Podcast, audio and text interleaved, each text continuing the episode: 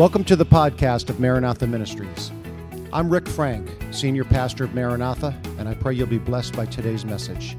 You can access all of our church information by going to our website at www.mmchurch.com or on all social media by searching at MM Church. And now be blessed by listening to today's message. Book of Philippians today, chapter 4. I'm going to be reading verses 11 through 13. The Apostle Paul here writes, Not that I speak in regard to need, for I have learned in whatever state I am to be content. I know how to be abased, and I know how to abound. Everywhere and in all things I have learned both to be full and to be hungry, both to abound and to suffer need. I can do all things through Christ who strengthens me. And from that scripture, I intend to preach to you a message today which I have entitled, You Can Get Satisfaction. Amen. You can get satisfaction. Let's have a word of prayer here before we get started. Jesus, we love you. We magnify you. We thank you for your goodness and your blessings. We pray, Lord, that you would bless this sermon, bless this congregation here, Lord. Open every single heart, open every single mind. Bless my lips and anoint me, Lord, as a willing vessel to impart your word upon this congregation here, Lord. We pray, Lord, by your spirit and in your name we pray. In Jesus' name we pray. And everyone said amen. Let's give him one more hand clap of praise here.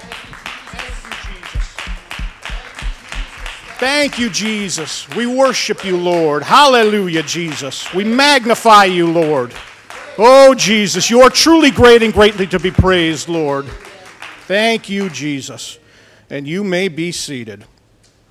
Now, the Apostle Paul was a man who I think we can all agree faced many trials during his lifetime. Just to name a few of the highlights, he was stoned, shipwrecked, chased out of the synagogues, chased out of town, lowered over the city wall in a basket scourged, bitten by a venomous snake, a deadly snake, and those are just some of the highlights. So, this is a man who really faced a lot of difficulties, faced a lot of disheartening situations in his life.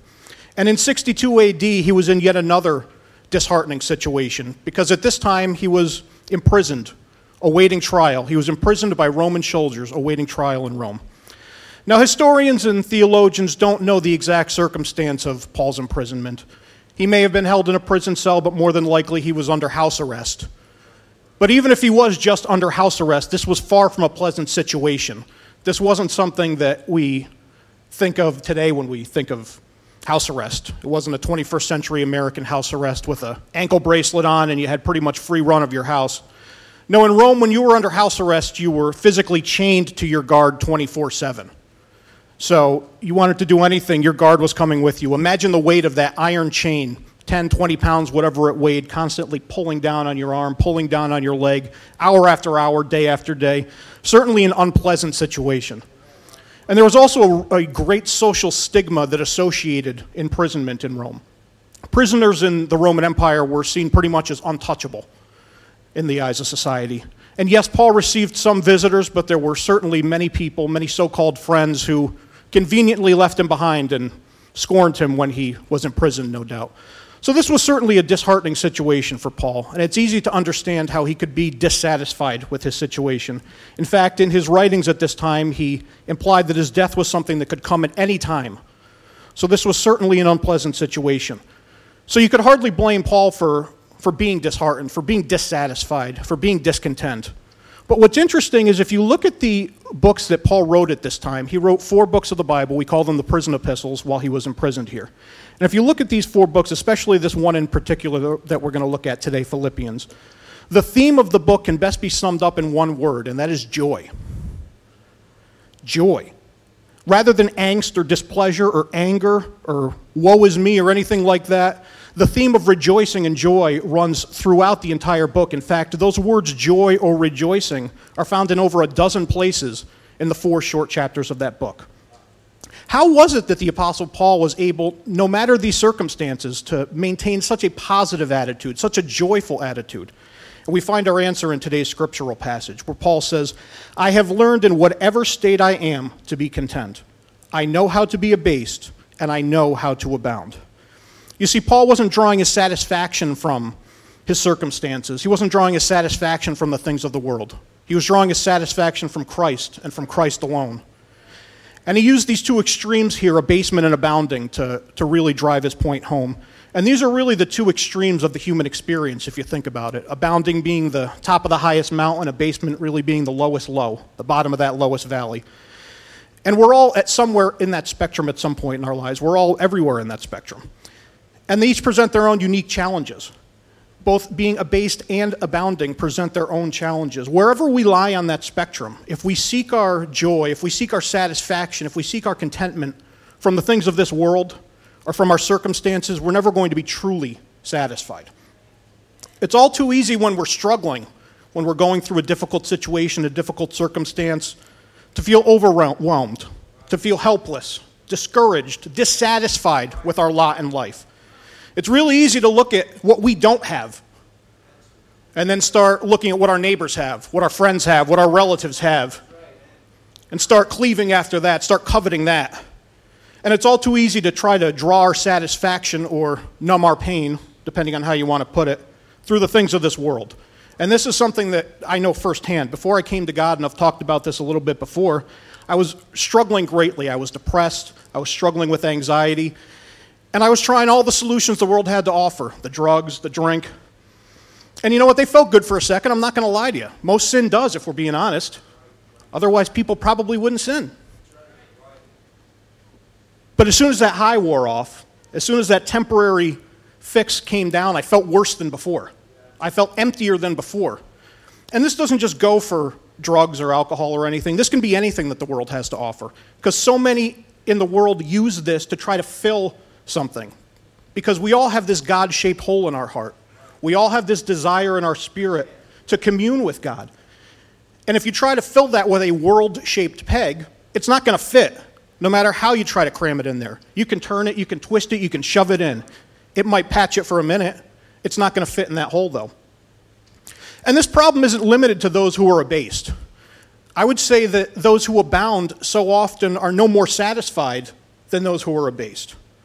A lot of us know that famous quote that we've heard attributed, at least I've heard attributed to probably half a dozen different rich men, where they're asked, How much money is enough? And they always say, Just a little bit more. I've heard Rockefeller said it, Onassis said it, but I think they all probably said it, honestly. Because if you're seeking your satisfaction from your abundance, then when is enough truly ever enough? When do you finally hit that, that magical marker where you finally made it? What is it, a million dollars? And say it is a million dollars. What's so dissatisfying then about $999,999.99? What's so special about that one penny that finally pushes you over the threshold? And the answer, of course, is nothing. There's nothing special about that one penny. It's no different than the first penny you earned.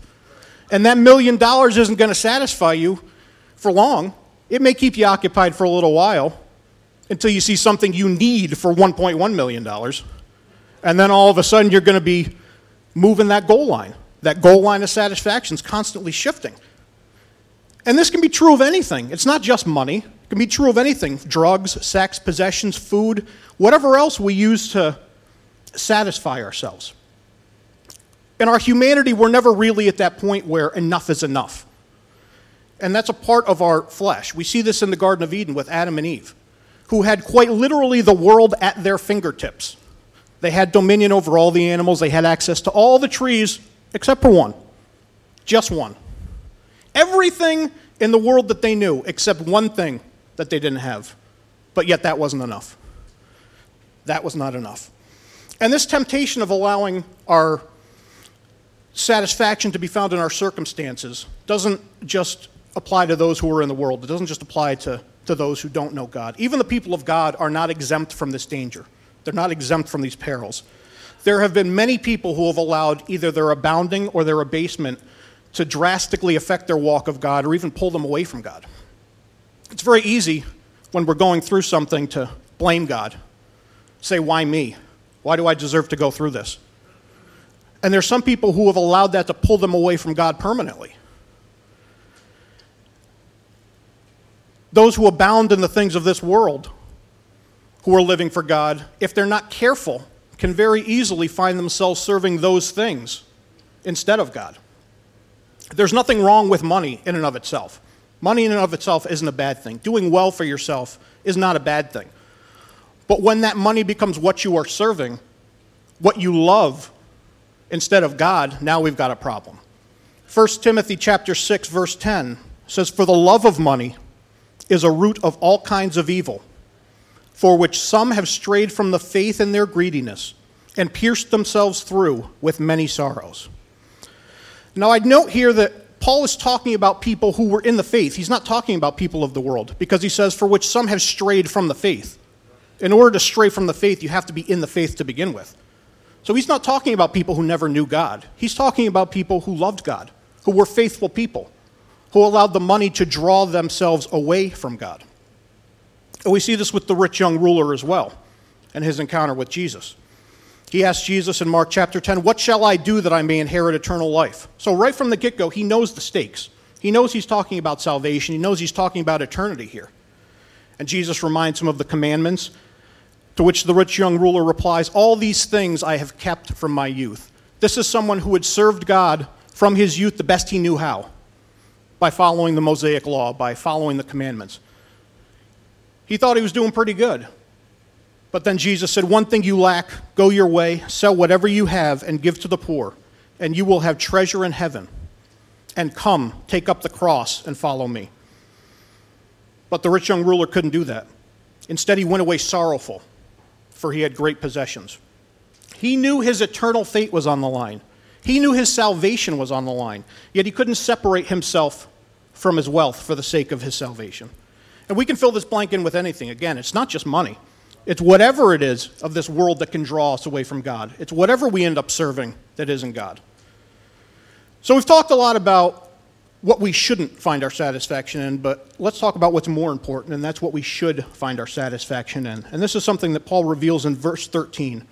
He reveals the base upon which he builds his relationship with, with God and his satisfaction. He says, I can do all things through Christ who strengthens me.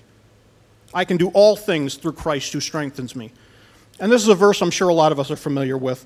Now, Paul isn't talking about supernatural feats here. He's not talking about being imbued with strength to rip the chains off of his arms and punch a hole in the wall and run through the streets of Rome to find his freedom. That's not what Paul's talking about. Now, certainly God could work the miraculous. We see miracles happen all the time. So I don't mean to say that God's not able to do that. But sometimes that miracle's not going to come. But whatever our situation, whether that miracle comes or not, we can handle any situation, any circumstance, if we draw our strength and our peace from Christ and from Christ alone. Now, make no mistake about it, this isn't an overnight process. It's not an easy process. There's a reason that Paul says he has learned to be content. He doesn't say, I woke up one morning and found myself content. He doesn't say that the minute he was born again, he all of a sudden found himself content. It's a process. Learning is a process, and it's one that takes effort. The basketball player doesn't roll out of bed one morning having never touched a basketball before and all of a sudden can hit a shot from half court. That's not how it works. He puts in the time, he puts in the effort to get himself to that place. And we've got to put in the time and the effort ourselves to get ourselves to that place in Jesus. But let me tell you, brothers and sisters, there is nothing more worth it. There is nothing more worth getting to that point in Christ where we can finally lean on Him and draw our satisfaction from Him and from Him alone.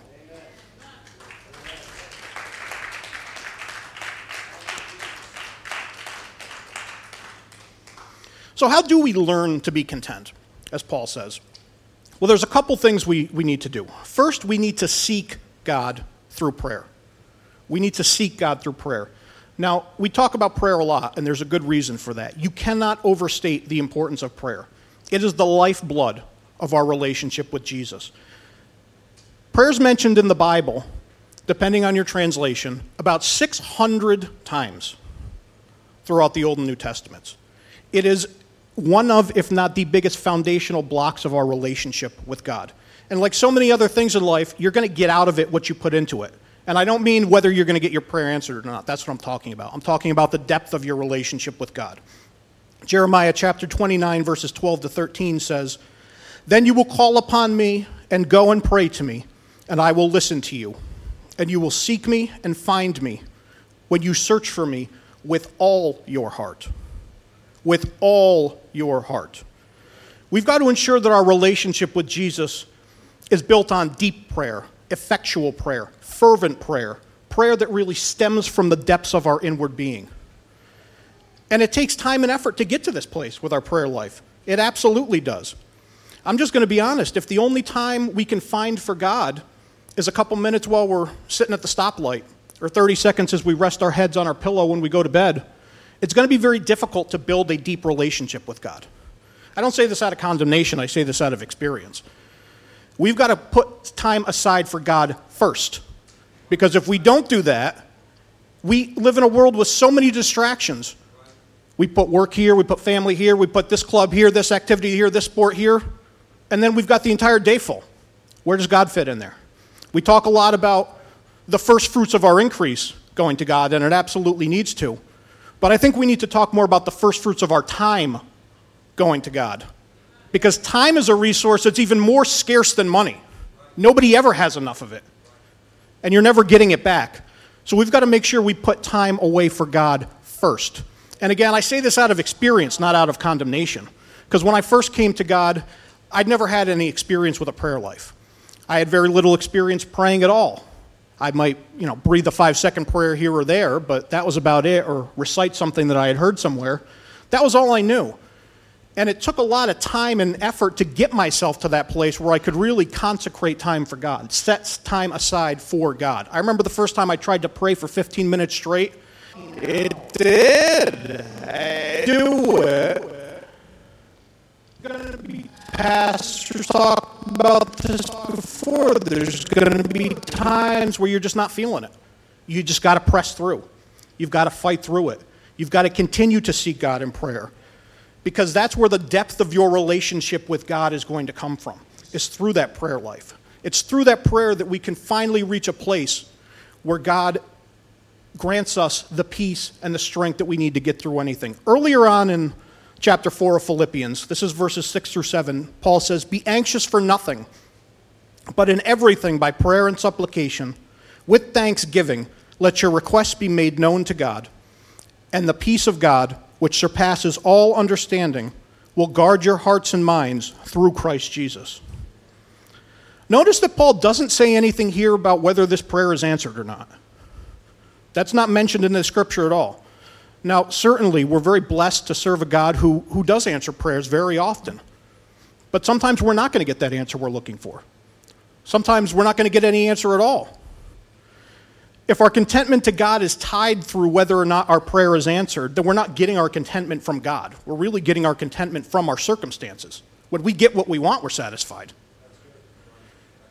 But Paul does say here that through prayer, the peace of God, which surpasses all understanding, will guard your hearts and minds through Christ Jesus.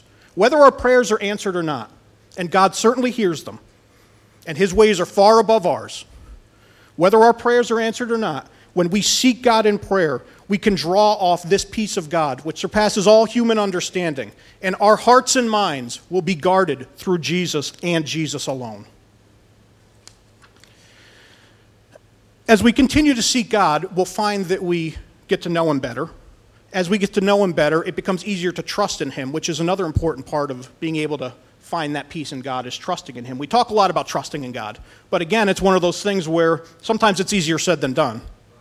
It doesn't come overnight. It doesn't just happen instantly. At least not for me, it didn't. I'm just being honest. Maybe, maybe I'm an outlier, but it takes work to get there. And it takes time. And the better we know Him, the easier it becomes to trust him. I mean, if I was walking down the street and a stranger walked up to me and said, Hey, can I see your wallet? Assuming that I wasn't getting mugged, which that would be my first thought, then I'd give them the wallet. But assuming I could rule that out, I'd say, uh, No, I don't think so. I don't know you. I'm not going to give you my wallet. Okay. But if the first lady said, Hey, can I see your wallet? I'd say, Sure, here you go. Because I know her. I trust her. I have that relationship with her where it's easy for me to trust in her. And the better we get to know Jesus, the better we get to know him through prayer, the more we get to know his character through reading his word, the more we get to really understand his mercy, his grace, his love, his sacrificial nature, then it becomes so much easier to trust in him. We can trust in his promises. We can trust in his peace. We can trust that he's not going to allow us to be tempted beyond what we are able. 1 Corinthians chapter 10, verse 13 says, No temptation has overtaken you except such as is, as is common to man. But God is faithful, who will not allow you to be tempted beyond what you are able. But with the temptation will also make the way of escape, that you may be able to bear it. No temptations overtaking you, such as common to man. That includes the temptation to look to our circumstances and look to our situation for our satisfaction. That is a temptation as well. Sometimes it's very tempting. And you better believe that the devil, that great tempter, loves nothing more than when he sees the people of God trusting in themselves and trusting in their circumstances instead of trusting in God. Because then he sees an opening. He sees a bullseye there. But if we draw our satisfaction from Christ and from Christ alone, there is not a thing in the world that the devil can do to lay a hand on us. He can shoot those fiery darts of temptation, which he loves to use as his primary weapon, as much as he wants. But if we hold up that shield of faith, they're all going to bounce harmlessly off onto the ground.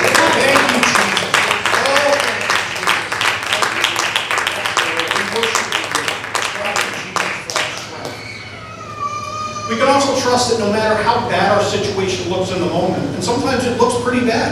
Sometimes our circumstances can look pretty bad. The Apostle Paul's circumstances look pretty bad. I mean, he was talking about his death being imminent. It's tough to get much worse than that. But whatever we're dealing with in the flesh, no matter how bad it is, it is only temporary. And a far greater glory awaits us. Romans chapter 8, verse 18 says, For I consider that the sufferings of this present time are not worthy to be compared with the glory which shall be revealed in us. They're not even in the same order of magnitude. They're not even, you can't even put them in the same sentence. They're not going to be compared with one another because that glory that awaits us in heaven is so far beyond anything that we can experience here. 2 Corinthians chapter 4, verses 16 to 18 say, Therefore we do not lose heart, even though our outward man is perishing, yet the inward man is being renewed day by day. For our light which is but for a moment, is working for us a far more exceeding and eternal weight of glory, while we do not look at the things which are seen, but at the things which are not seen. For the things which are seen are temporary, but the things which are not seen are eternal.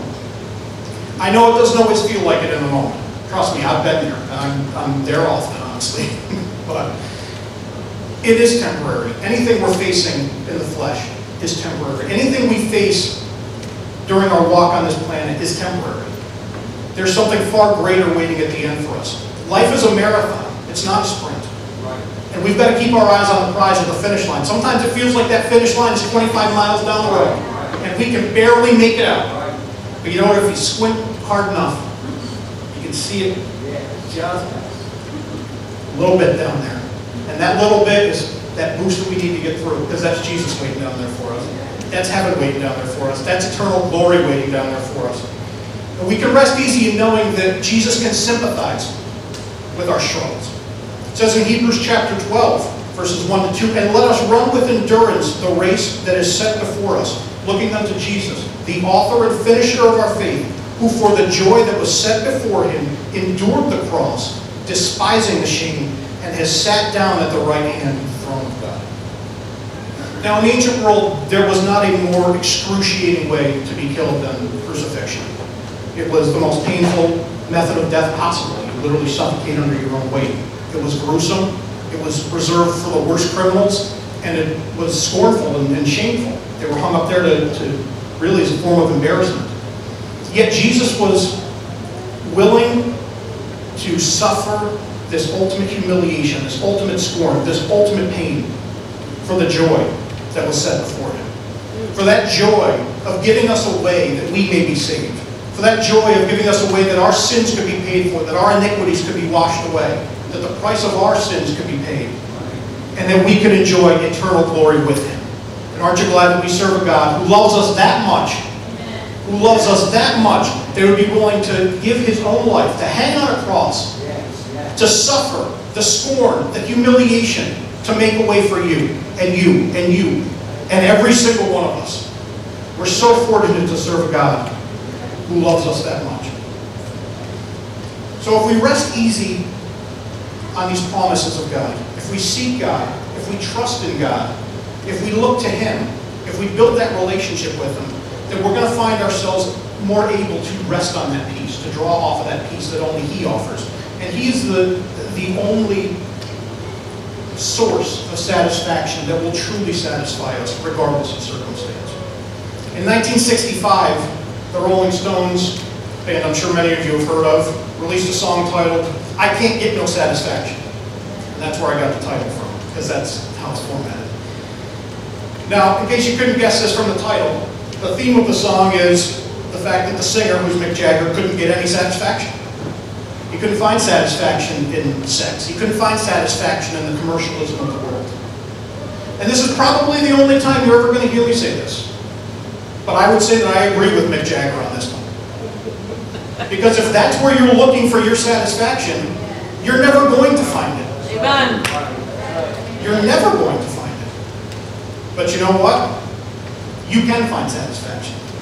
I can find satisfaction. Even Mick Jagger and the Rolling Stones can find satisfaction if they only knew where to look for it. Because if we look to Jesus, the author and finisher of our faith, uh, as our only source of strength, as that rock that we rest on, and we draw our satisfaction from, then we will be able to withstand any storm, any tempest, whether it's calm seas or stormy, we'll be able to make it through and make it through strong. Thank you for listening to the Maranatha Ministries podcast. If this message touched you, please make sure to subscribe for more sermons from Pastor Frank and the ministry team here at Maranatha, as well as follow us on our social media platforms. We are located in Schenectady, New York, and if you are in the area, we invite you to join us during our weekly Sunday service starting at 10:30 a.m. We look forward to you joining us again next week for another anointed message. Thank you and God bless.